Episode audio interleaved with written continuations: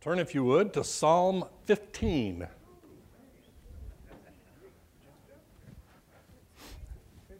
Fifteen, one, five.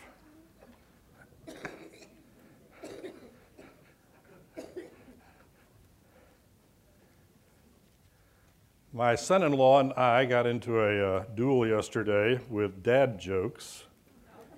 I would tell you my favorite one, but I can't afford to have it on the recording. Sorry. A psalm of David. O Lord, who shall sojourn in your tent? Who shall dwell on your holy hill? He who walks blamelessly and does what is right and speaks truth in his heart, who does not slander with his tongue and does no evil to his neighbor nor takes up a reproach against his friend, in whose eyes a vile person is despised, but who honors those who fear the Lord, who swears to his own hurt and does not change, who does not put out his money at interest and does not take a bribe against the innocent. He who does these things shall never be moved. The question that the psalmist raises is who gets to spend time with God? Who gets to dwell in his tent? Who gets to sit on his mountain, Zion? That is the question that I would contend forms the basis of every religion that ever existed. How can we be right with God? How can we re enter the presence of God? Remember, Adam and Eve lived in the garden, they walked with God, they talked with God, they communed with God, and then the fall. And since then, every religion has tried to figure out how do we get back to being right with God. And the psalmist is going to tell us exactly how to do it. Here are the things that you have to do in order to be right with God. There's a list here. So we're going to go through this list one item at a time, okay? That's our plan for the day. O Lord, who shall sojourn in, in your tent? Who shall dwell on your holy hill? Number one, he who walks blamelessly. What does it mean to walk blamelessly? I am walking through life and I encounter people, and those people can either say, You've done me wrong, or they recognize that I have not done anything worthy of blame. I didn't defraud them. I didn't take their stuff. I didn't lie about them. I am blameless. Question. Let's have a show of hands. No, let's not have a show of hands. How many of you would consider yourself blameless? Remember, when we're talking in the New Testament um, about the qualifications for an elder and a deacon, it says above reproach, which is close to the same thing. What does it mean in human terms to be blameless? It means, what is the next phrase? He does what is right. So, when I get into a situation and I do some activity, I am doing the activity that is right. Now, the problem with that is who gets to decide what right is? I mean, if I'm going to do what is right, someone somewhere has to tell me this is right and that is wrong. And when I do what is right, I am blameless. There is no one who can stand there and say, You done me wrong. Now, I might add that there's a little bit of leeway in this. You may question that, but we'll talk about that. If I get angry at someone without cause, but then I immediately recognize that I've done so and I apologize for it, and I am actually sincere in my apology, they will go, okay, that's right. You're okay. You got angry, but you apologized, you repented, you are, in my eyes, blameless because we carry with it that idea of repentance, that idea that I've done you wrong, but I made amends. I did what was right to make the situation okay. A month or so ago, a young kid in the neighborhood backed into our mailbox. Okay? Now, we live on a street that has no curbs, no gutters, no nothing, and this is a frequent occurrence. Uh, like the fifth time in the last 20 years that I've replaced my mailbox. But you know what? He left a note with his phone number. I called and he came right over and he said, I did it. What do I owe you for the next one? And then his mother came over to make sure he had done it, taken care of it. And then the friend of the person came over to make sure it was okay. And then the father of the friend came over to make sure that we. You know what? It was cool. In my eyes, the kid was blameless because he did what he ought to have done in the situation before him. But back to the other question who gets to decide what right is? If I'm going to be doing what is right so that I can be blameless, it would imply that, well, obviously, whew, I get to choose what right is, right? Well, that happens to be a, ver- a, a frequent standard that we use today.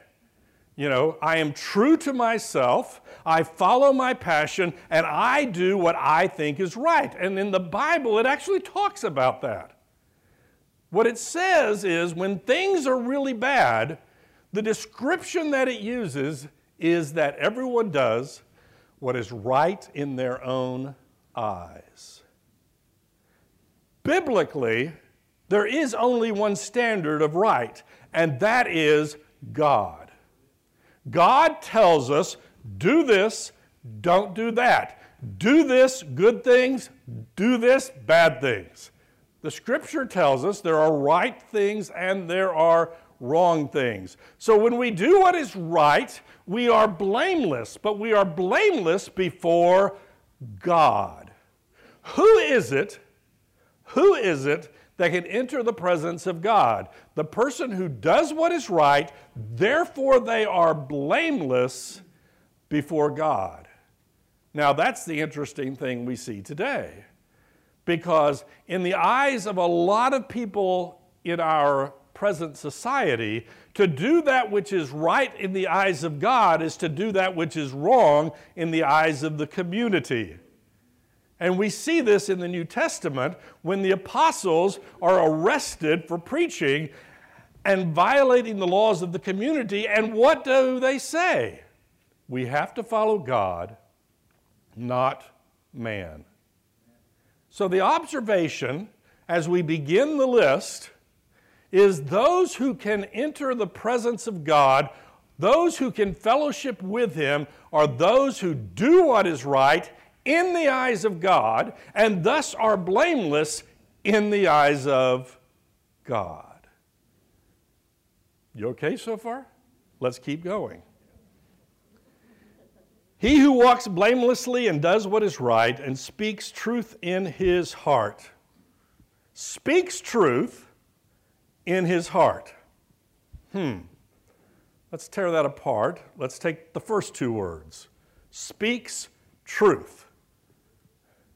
This is real hard. What does it mean to speak the truth? Come on, somebody tell me. God's word is truth. No guile.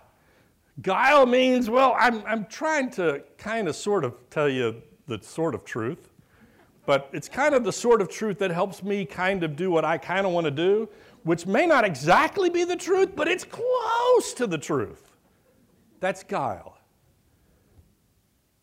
What does it mean to speak the truth? It means that you speak that which you understand to be true. Let's just start there, okay? I'm going to let you off the hook. Let's just start with speaking what you really think from your heart is the truth. Shall we have another show of hands? Shall we discuss the lack of truth in a lot of things that go on in our life around us today? I mean, one of my favorite examples, and it's an exceptionally old example. Back when I was in college, I would call the youth choir on Saturday to remind them that we sing on Sunday. We did this every week. And every week I had a young lady said, I will be there tomorrow. And every week she did not show up on Sunday. And finally I said, Why? And she said, Oh, I just tell you that to get you off the phone. Now, that, that was honest, okay? It's a truthful statement. It's just everything leading up to that wasn't true. Our words are important.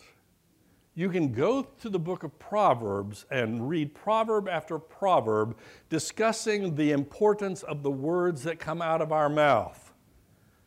It is important that we communicate truth. Let's start at the top the Word of God. It is important that we communicate the world according to God's truth. Now, having left that, we do acknowledge the fact that I can sometimes tell you something that I really do think is the truth and ends up being incorrect. What do I do then? I go back and say, I thought, but I was wrong. Please forgive me. Here's the truth. When we do not speak truth, we are doing so for a reason. We are doing so to cover up some wrongdoing that we've been caught in. We're doing it to try to make ourselves look better. I am going to tell you all the wonderful things that I do, some of which happen to be true, so that you will think more highly of me. Who knows? It may even help me get elected to office. Where are you going, Bill? Oh.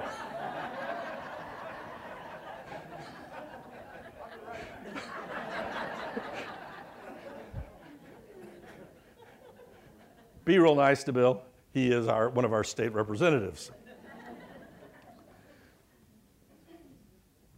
we use our tongues to try to confuse people so that they will think differently and usually so that they will think more highly of us. Now, let me let you in on a little secret. God knows when you're lying. I mean, okay, you, you I may not know. In fact, I've told people I'm really not very good at telling when somebody's lying to me. I'll just fess up, okay? I've mentioned in here before that we have done marriage mentoring, okay, with young couples in our church getting married. And I grilled a young lady for three hours one night because somebody was lying to me. Somebody was lying to me, but I have no idea who. I don't. You can fool me. You can't fool God. So if you want to fellowship at my house, and you're actually a mass murderer, you could probably weasel your way into my house and be my friend until I figure out you're a mass murderer. Now, if you're a mass murderer and you're repentant, okay, let's talk about that. But if you're going to dwell in God's tent, if you're going to have fellowship with Him, notice the phrase from the heart, in the heart telling the truth, speaking the truth. He knows when you're lying. You are not pulling the wool over his head. How many times have you or I or you've heard somebody say a prayer and you go, that sounds a little fishy, or that at least sounds like they're trying to make themselves better than the. Forget it! God knows. All you're doing when you pray to God is you're acknowledging what He already knows. So if you're going to dwell with God, you might as well speak the truth because He knows when you're not. So here we are. We're walking blamelessly, we're doing what is right, and we're speaking the truth in our hearts. Whew, we've made it through one verse of it who does not slander with his tongue. What is slander? Hmm? Pardon? Gossip, okay.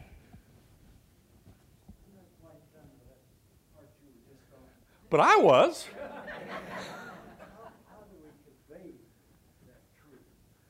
What truth? Which truth?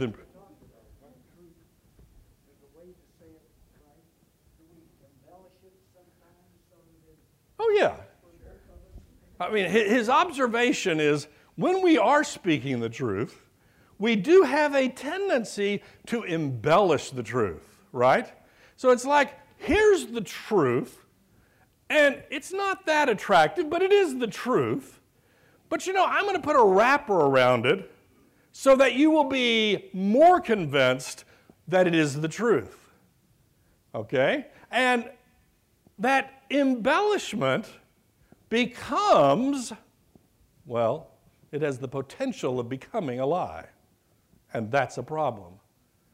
There was a speaker that I listened to for years, and when he was talking about something, he'd have, you know, a couple of really good points. But he wanted 10 points. And he had a couple of really good ones. So he added a few that were, oh, oh, whatever. So we are to speak the truth. Now, let's make sure we understand. We are to speak the truth in love. You know, you don't really have to say everything of what you're thinking. In fact, it would probably be best if you didn't speak everything that you were thinking. We discuss small children who have no filter on their lips, they just say it. So we do have to add the love part to it, but we have to remember not to embellish the truth. We need to not hide the truth in a mass of other stuff just to make us or our side of the argument look better. So, moving on from there, we move on to a very similar thing, which is slander. Slander is when I start saying something bad about you that may or may not, probably won't, isn't, but might be not true. Did you hear what he did over there? Let me tell you about it. Just an aside, just an aside. Don't take your buddies away over on the side and say, let's pray about Kyle. And while we're praying about Kyle, let me tell you the dirt I've heard on him.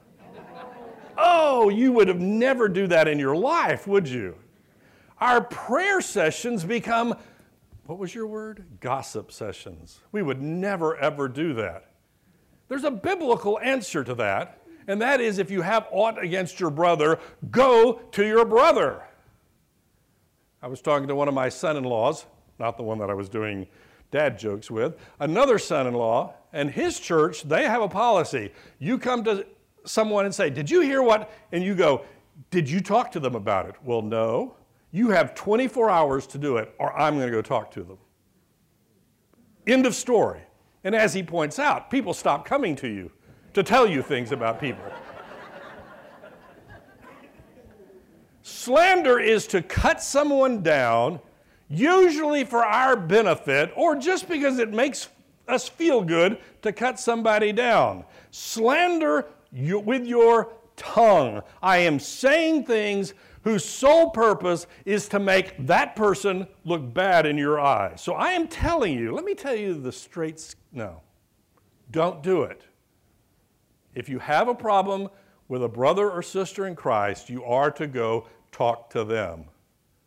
End of story. Does not slander with his tongue and does no evil to his neighbor. What would it mean to do evil to your neighbor? Well, if we're doing what is right, then obviously we're not doing that which is evil. But we can just sit there and do nothing, and evil will happen, but you know what? It's not my fault. You go back, well, we are in the Old Testament, and you go back to all these strange laws, you know, if your neighbor's cow wanders into your yard, you don't shoot it and barbecue it. You just don't do it. You take the neighbor's cow and you walk it back to the neighbor. To do otherwise is to do evil to your neighbor. Now, obvious question because it was asked of Jesus. But who is my neighbor? And you remember the story that Jesus gave as the answer to that question? He gave the story of the Good Samaritan. The guy's walking along, he gets beat up by robbers. The priest comes along, the Levite comes along, and they walk to the other side. Why did they walk to the other side? They didn't want to get involved. They didn't want to get involved. Probably there was some religious purity issues going here, and they didn't want to touch blood, and the guy was probably going to die anyway. So the Samaritan shows up, who is, was the arch enemy of the Jewish people. And he says, Hey, dude, what can I do to help you? Binds up his wounds, putting, puts him on his donkey, takes him to the local inn, buys the medicine for him, tells the innkeeper to take care of him, and says, If it costs more, I'll be back next week and I'll pay the bill. That was Jesus' answer regarding who was his neighbor. We know, we know what the word neighbor means. I've got a guy living next door to me.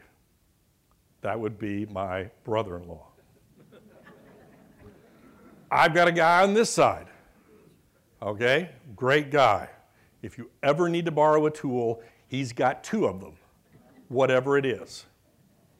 I've also got a neighbor behind me. That would be my mother. Okay, I'll put my circle down and I'll be nice to these people. But we're also told to take care of our Christian brothers and sisters. Oh, shoot. That means if the Christian brother or sister calls you at midnight and says their car died in Timbuktu, as you're walking out the door with your keys in your hand, you're asking, Give me the address because I'll be there. Why? Because that's what we're called to do. What Jesus is telling us in the story of the Good Samaritan is that we are to broaden, not shrink, our definition of who our neighbor is.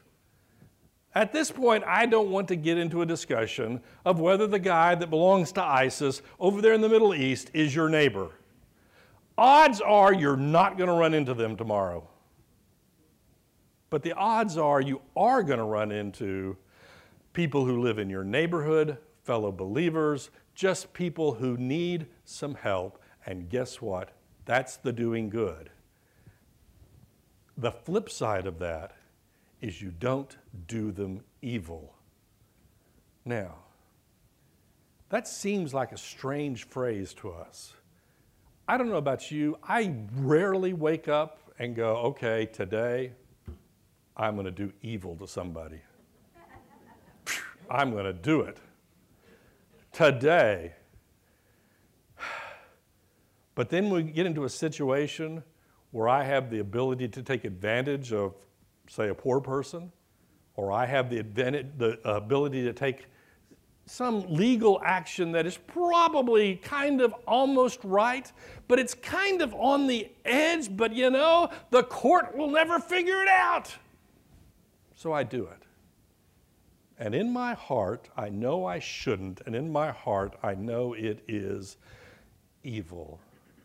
And he's telling us if you want to be with God, don't do that. Don't do evil to your neighbor. Do not slander, do not evil, do, don't do evil, and do not take up a reproach against his friend. What does it mean to take up a reproach? You know what? You did me wrong, and I'm going to hold it against you until the day both of us die.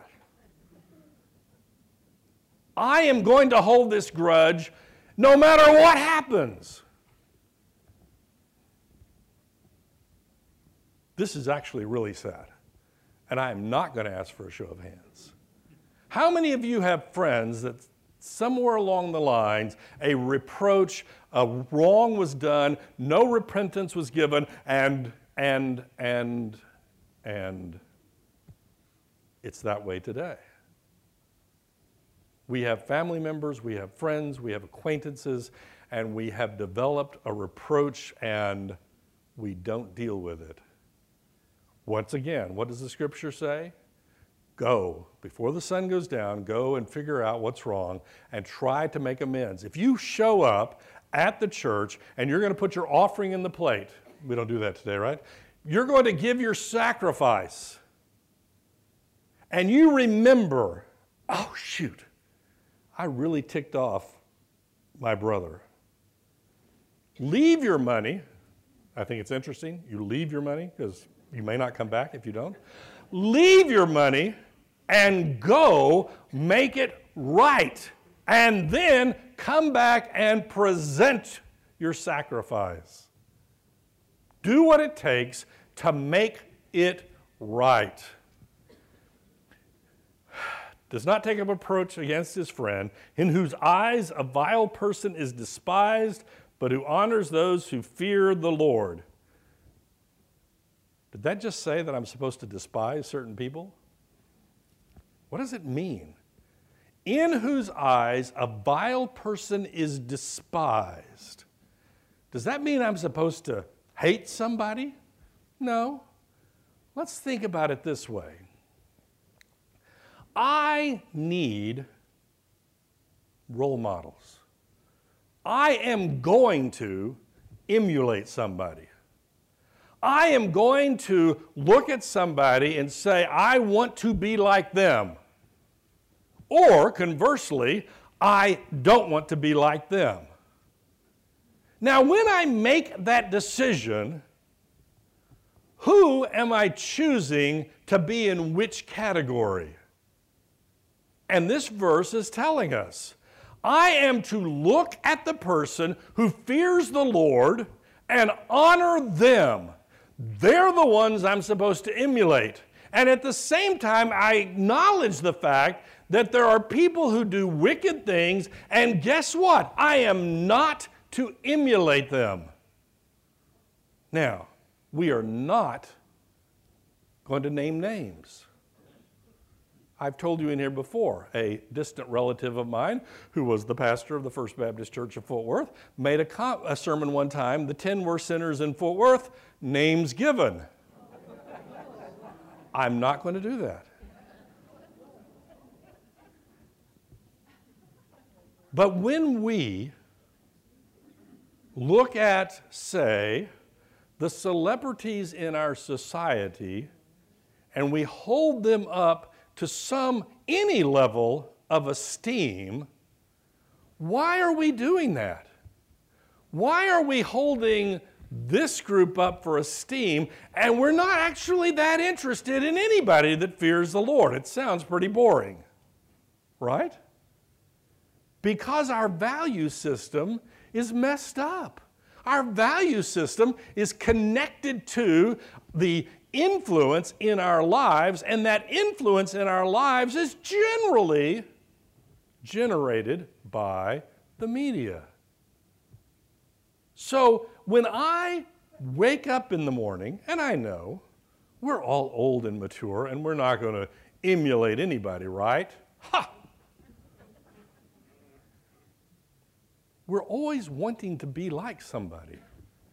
And it's interesting because Paul later says, You should be like me. That's a pretty arrogant thing of him to say. No, he was seeking after Christ and he was looking at the young Christians and say, Come on, follow me. That's what he was saying. But we enjoy those who in our society have celebrity status, and we have a tendency to not look down on, but not care so much about those who do, in fact, fear the Lord. It is a problem with our value system. So, those who are going to fellowship and sit with God are going to value people not according to who sold the most records or who runs the fastest in a particular sporting event or who does those things, but based on the standard that God has set for us, namely honoring those who fear God, who treat God, who live their lives with awe and reverence toward God. That's the person who is ready to sit with God, who swears to his own hurt and does not change. You know, I know I promised you I would do something. But you know, situation has changed. In fact, I have to wash my hair tonight, so I can't help you. Sorry.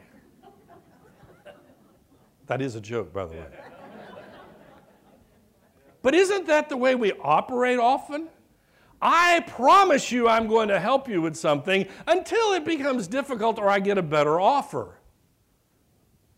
I've told you in here before, and I've actually read articles since then about how cell phones have allowed us to change our plans all the time. I tell you I'm coming to your house, but you know what? Since I have this thing that allows me to communicate with everybody at any time and I get a better offer, guess what? I got a better offer. Sorry. This is the person who says they're going to do something, and even when they find out it's going to hurt, they continue to do it. I had a friend who was in the computer business, and he did a lot of work with the Mormons in Utah, and he said it was fabulous. Why? If they told you they were going to do something, they were going to do it. They were. He said, we'd work out the contract stuff in due time. But if they said they were going to do something, they did it. Guess what? That is how we are supposed to live our lives. But yeah, but it hurts. There's a cost associated with it. The person who swears, who says they're going to do something and keeps doing it, even when it hurts. They do not change. Who does not put out his money at interest. Can we just skip that one? Some translations use the word usury. Usury would be a amount of interest that is uh, excessive to the point of being detrimental to the other person. Most modern theologians would say that's what this passage means. So I lend money to someone, and the going rate of loaning money is a couple of percent. It's pretty lousy today, right? And I get back a couple of percent. But I know you're in desperate need. I know that you have a horrible need in your life, and I can use this as an opportunity to really milk you for everything. And so instead of a percent or two, I want 30% from you, and I'm a credit card company. I mean, no, excuse me, I didn't say that. Because I can, I do, and I take advantage of those in need who are poor, who and God says, don't do that. Now, I might add, just for discussion purposes, a discussion that we're not going to have. For much of church history, they did believe that loaning money at interest was wrong. You know? Some poor member of this church comes to you and they have a true need, a true, honest to goodness need. And you say, okay, here's a hundred bucks. In two weeks, pay me back 200 bucks. No. You have the resources. They have the need. God gave you the resources and God gave them the need. Guess what? Oh, you don't like that answer, right? Just give it to them. Just do it. I do not think this passage is talking about the business of, of finance, okay? There is things that we do. We're talking here about somebody's in need and you're taking advantage of that. And he's saying, don't do it. Just don't. And does not take a bribe against the innocent. What is a bribe? I slip you a hundred bucks, I slip a hundred bucks to the judge, and the judge rules in my favor. Whether I'm right or wrong, irrelevant. But my money allows me to do things that are unjust to those who are innocent. And we get to the end of it. He who does these things shall never be moved. Okay. In your mind, we're going to have a test. Do not raise your hands. Just check off true, false in your mind. Blameless. Right. Speaks the truth. Does not slander. Uh, what are the others? Uh, does no evil. Uh, is uh, does not take up a reproach. Despises the vile person, honors those who fear God does not loan money with interest, does what he says he's going to do, and he doesn't take a bribe. Okay, how many of you passed the test?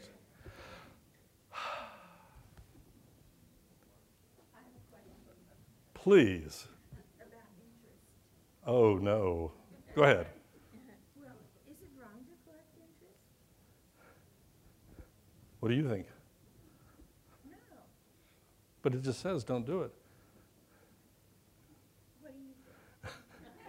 I'm not letting you off the hook this easy.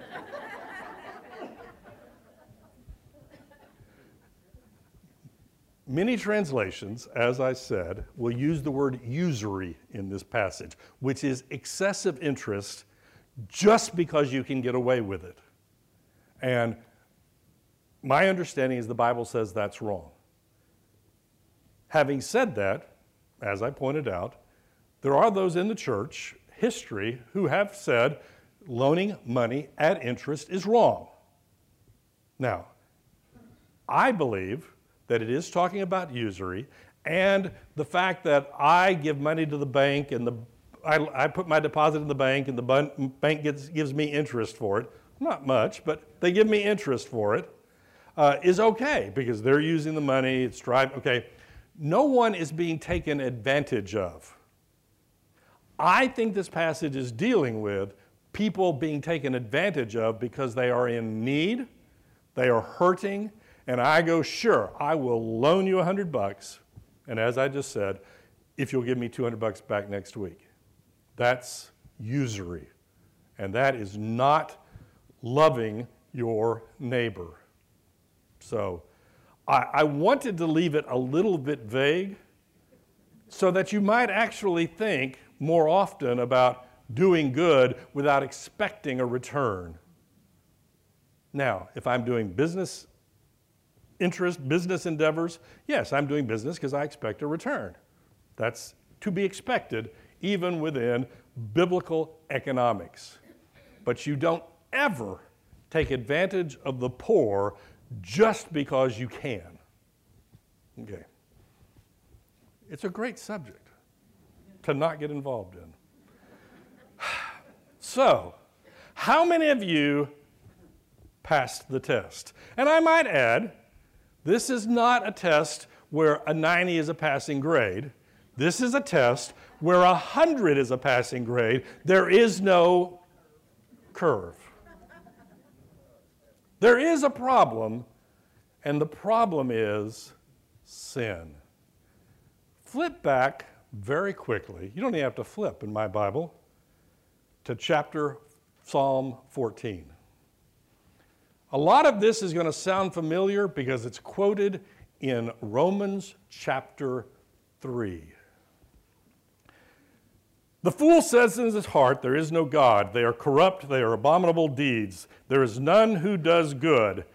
Now, at that point, I may think, okay, he's talking about the fool. That's great. I'm off the hook. The Lord looks down from heaven on the children of man, that would be me and you, to see if there are any who understand, who seek after God. They have all turned aside, together they have become corrupt. There is none who does good, no, not one. Question How many of you pass the test in Romans chapter 15? None. If you think you passed it, you're lying and you failed it. Just to let you know. Or, when we were talking about what is right, you created a list in order to ensure that you were right and passed the test. What does it say? They have all turned aside. Together they have become corrupt. There is none who does good, not even one. They have no knowledge, all the have no knowledge, all the evildoers who eat up my people as they eat bread and do not call upon the Lord. There they are in great terror, for God is with the generations of the righteous.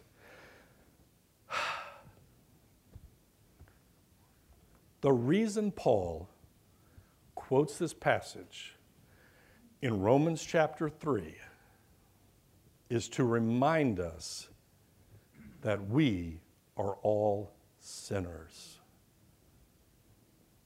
Let me tell you the gospel message.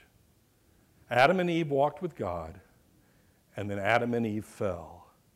All religion, all sects, all philosophies have been an attempt to get back to being right with God. And God just comes out and tells you, you want to be right with God, then walk blamelessly and do what is right in my eyes. Yet at the same time, we acknowledge in Psalm 14, God knows none of us are blameless. He knows that we are all corrupt. He knows that we don't really seek after the things of God. Wait a minute, didn't you just say that all religions are an attempt to get back to God? Yes, they are. And they're all wrong. What we want are the things of God love, joy, peace, patience, kindness, goodness, gentleness, and self control. But we don't want God because we are corrupt. So, how in the world can we become Psalm 15 people, and guess what? We're supposed to be Psalm 15 people. How can we do that? And that's what the book of Romans tells us. There is a righteousness that is by faith from first to last. There is a righteousness that is given to us through the finished work of Jesus Christ. Let me give you a description of the life of Jesus Christ.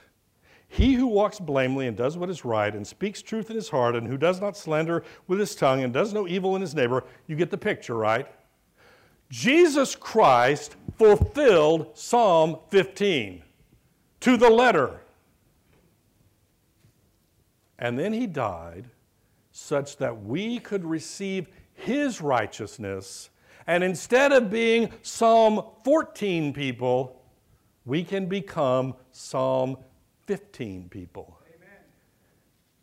You see, there's a false way of looking at, at this. And I mention this all the time because I know you believe it, and it's wrong. What we think is that God, in His mercy, just said, Never mind, I don't see your sin. I don't care if you're sinning. I just love you so much. Come on in. No. That sin had to be dealt with. That sin had to be paid for.